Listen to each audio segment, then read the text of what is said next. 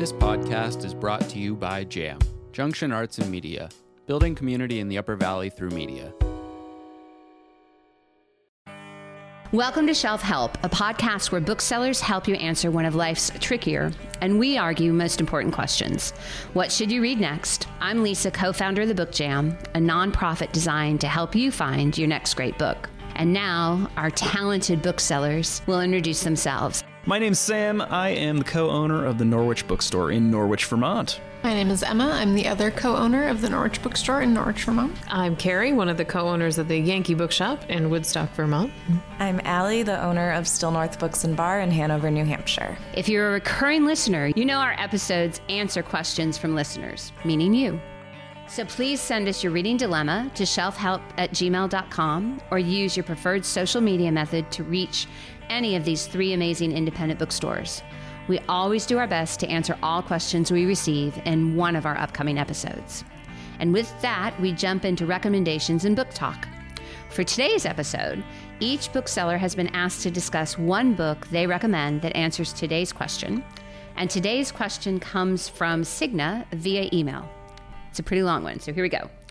I'm always looking for books for my high school son, who basically stopped reading for pleasure in middle school. He used to, somewhat begrudgingly at the beginning, but then with enthusiasm as he got into it, read sports books, in particular Kwame Alexander, and he liked Rick Riordan and made a brief foray into John Green and Dan Brown.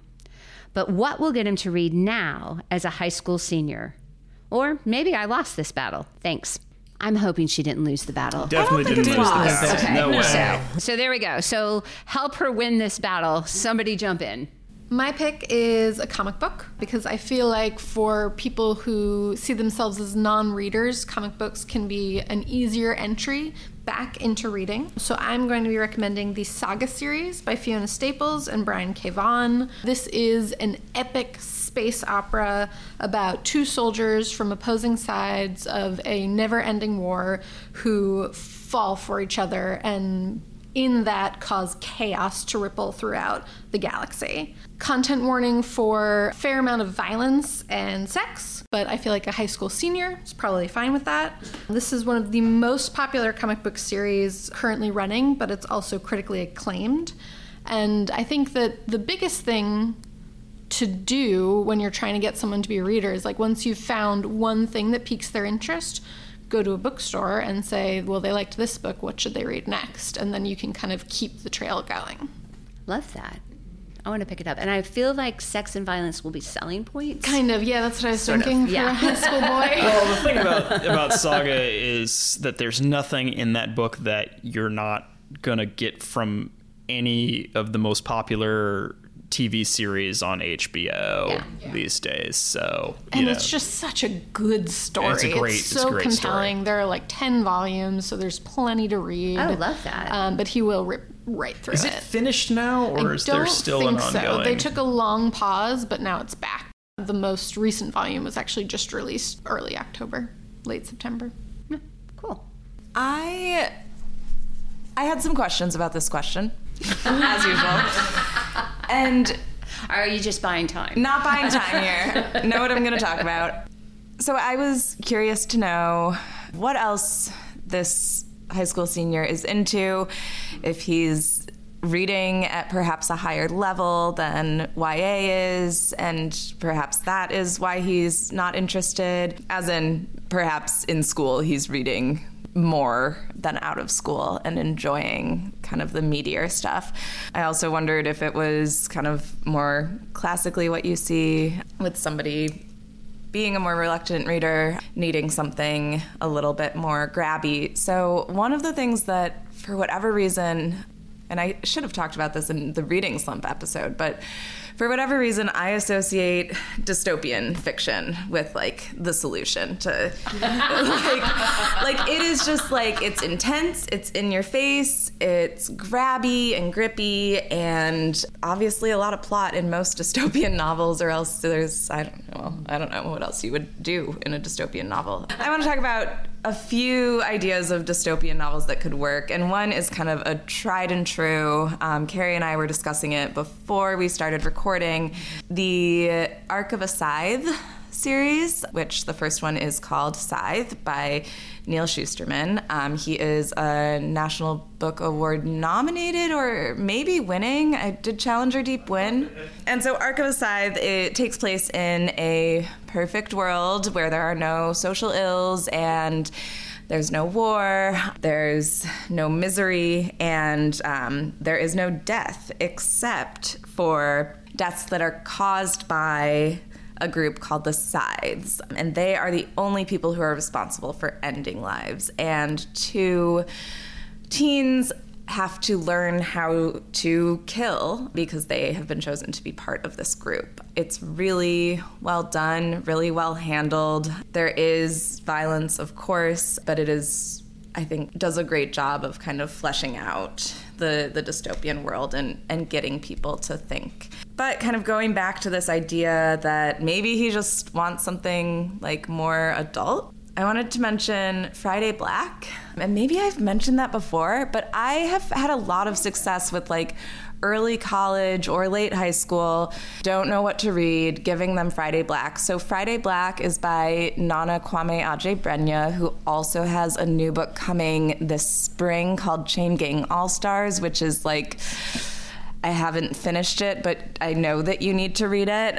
Um, everybody is telling everyone they need to read it so Friday Black is stories and it is largely about race and consumerism, but his writing style is so in your face. The way that he takes issues like police brutality against black people and turns it into like this just horrifying story. Um, but then at the same time, you realize that it's hardly a story at all is brilliant. His stories are simultaneously brutal and tender and just so so readable even though you wish that it weren't something that needed reading at all i guess um, so huge huge recommendation for friday black by nana kwame adjei-brenyah I agree with with Allie that there's a part of this question. I love this question, but uh, there is a part of it that ma- makes me want more information about what, in particular, makes this kid tick and and what he's interested in out outside the realm of of books he's read previously. I'm just I'm I'm curious to to see if those if those are still the interests that uh, that we heard about in the question are still holding true or if there are other things. But what I would say, and I think I brought this up in the reading slump episode maybe as well, I always turn to try narrative nonfiction in these sorts of situations. At a certain point, at multiple points throughout my young adult and, and now adulthood, I just kind of burned out on fiction for whatever reason. Fiction follows trends, and a lot of times you'll find a lot of books that sort of run with one plot point. It was it, fiction was was very heavily dystopian for a while. For a while, every book you were hearing about was a high fantasy. If you were into that, that was great. Uh, but if you weren't, especially if if you were already kind of a reluctant reader it could be easy to, to lose some interest. And anytime that I experience that, I go see what is happening over in the wide, varied, diverse, and fascinating world of narrative nonfiction. I definitely agree that this guy needs to be probably looking at the adult fiction and history and sociology sections at, at this point, high school senior in most cases, probably craving something that is aimed a little bit more at adults, which is great because there's a wide, wide world of books out there. Favorites of mine that I have I've watched knock people out of reading slumps before. I think I've mentioned Say Nothing by Patrick Radden Keefe on this show before, absolutely. That is a book that reads like a great like I mean it reads like the very best of Dan Brown thrillers or or something like that but it's also an absolutely true story. It's an unsolved mystery It will teach you something about a period of history that you probably don't know a lot about, and it moves about a mile a minute. I defy anybody to pick up that book and be bored. Of course, you know, there are classics out there. I often find myself handing uh, Alfred Lansing's Endurance to people of about this age who are looking for something that will keep them engaged and maybe teach them some big truth about the world. That that is definitely a book that that has that in spades. There are just a pile of them depending on what you're interested in. I hear sports. What about something like Boys in the Boat by Daniel James Brown? Another kind of excellent, fast moving narrative nonfiction treasure that of course it's been it's been very popular for a number of years. It's been very popular for a number of years for a reason. Another author that i often recommend to folks about this age especially if they're not quite sure what they want to read about is the uh, collected works of former hanover new hampshire resident bill bryson who has a book about everything. And most of them are quite funny and they're very approachable to read whether you're interested in science or whether you want some travel. Bryson's probably got a book on it and they are books that you can breeze through pretty quickly without feeling like you're working but you'll learn something as well. So i would definitely browse through some of those history shelves sociology travel see if any of these authors pop for you because i think that some of these stories might be able to re-engage you. The the Bill Bryson um, reminds me of meeting him when I first moved here, and he was doing a reading about the book about a walk in the woods, mm-hmm. the AT book. Yeah, and then I was reading it in bed, and I was cracking up. Like I could not stop laughing. And my husband was like, What's so funny? I'm like, Oh, I'm reading a book. He's like, What's it about? I'm like, It's about walking the AT. He's like, Well, what's so funny? I'm like, Well, he's describing this group of travel of AT hikers who got eaten by bears. And my husband was like, That's not funny. And I was like, but it is. so, um, you know, it kind of hits that sweet spot of funny and macabre at the same time. He can kind of turn anything into something that you laugh at. So, and I also want to mention that it feels like this is a good time to mention that as fabulous as shelf help is in this podcast, sometimes there is nothing that substitutes from walking into the bookstore so that they can ask you the questions about what is it that your son is interested in and give you a much more um, precise answer to this question. So, here, here. There we go. Okay, Kari, you're next. And that's incredibly true because I also was having that issue. Um, See, I just skipped all those questions. I was like, everybody likes Saga. there you go. you are. And so I'm gonna, you know, Allie and Allie and Sam already covered why we need to know more about this person. But I'm gonna go with I've got two different YA books that both focus on groups of kids that are like in their senior year. Because sometimes reading about people in similar situation to yourself can can be good. First one is a favorite of mine, The Serpent King by Jeff Zentner, which was his first novel, but it's these three kids in Tennessee and they are all wildly different and they all have very different futures ahead of them but they kind of band together because they're the misfit kids. And um, you learn a little bit about them. You know, one of them is definitely headed off to college, probably in New York, and one of them is is the son of a snake handler. Oh wow! And like, who knows what he's going to end up doing because his his future in in the book looks pretty bleak and and they're just kind of getting to know each other and becoming friends and and then you know trying to look ahead and and see what's coming. And it's going to be very different for for all of them. And i i just really loved it. I thought it was a book with a lot of heart and soul. And i think that for a kid who you know is at that stage and and thinking ahead and maybe nervous about it or excited about it and and everything that that could be you know it's it's kind of neat to see the different paths that people can take. The other one is kids in high school, but also kind of dystopian. Uh, it's we we all looked up by Tommy Wallach, uh, which is like a blend of the Breakfast Club and Melancholia. Whoa! Whoa! Um, what a great. this is a good description. Yeah. Right? um, so it's it. There are four different teens that you hear from.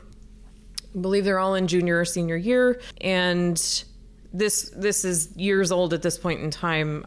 But it scientists discover that there is a meteor that is going to hit the Earth in like 90 days Okay. with like a 98% certainty or whatever. So everybody is just kind of like, well, shoot, what do we do now? Huh? We've got this much time left. Right. What How are do we you spend do? it? Hmm? And and it's neat to see what teenage brains come up with in in that cuz you know, like it's also like coinciding with the end of the school year and like stuff like that. So it it's just it was a really interesting thought experiment experiment. I think it also probably has some some sex and violence in there too. But again, he's he's a senior. He can handle it. I'm assuming it involves stopping studying.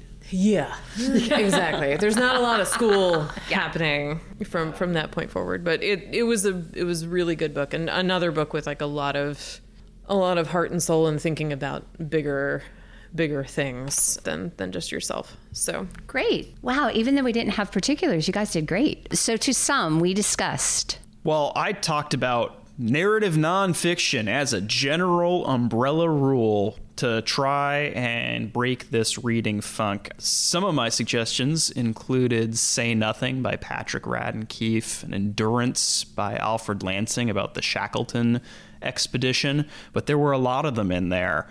So come see me at the bookstore and we'll see what we can do. And there's a nice little Shackleton, Vermont connection, too. So, there you oh, go. oh, yeah, that's right. yeah. Yeah. I suggested Saga by Brian K. Vaughan and Fiona Staples. I suggested The Serpent King by Jeff Zentner and We All Looked Up by Tommy Wallach. And I suggested looking to dystopian worlds, including a young adult dystopian series, Arc of the Scythe by Neal Shusterman, or a more adult collection of short stories, many of which are somewhat dystopian, Friday Black by Nana Kwame Adjei-Brenyah.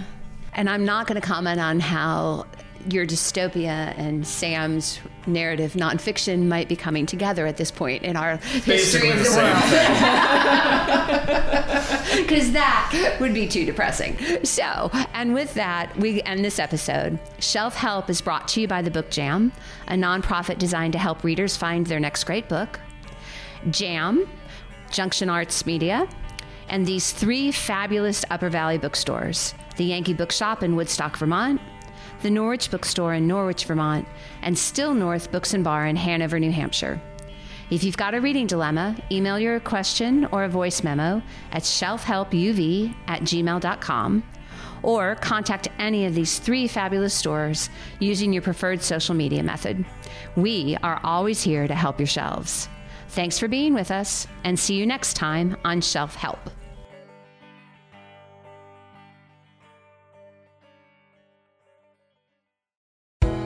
Thank you for listening to this Jam podcast. If you have found this program interesting and would like to find more Upper Valley content or learn how to produce your own media, please visit us at uvjam.org.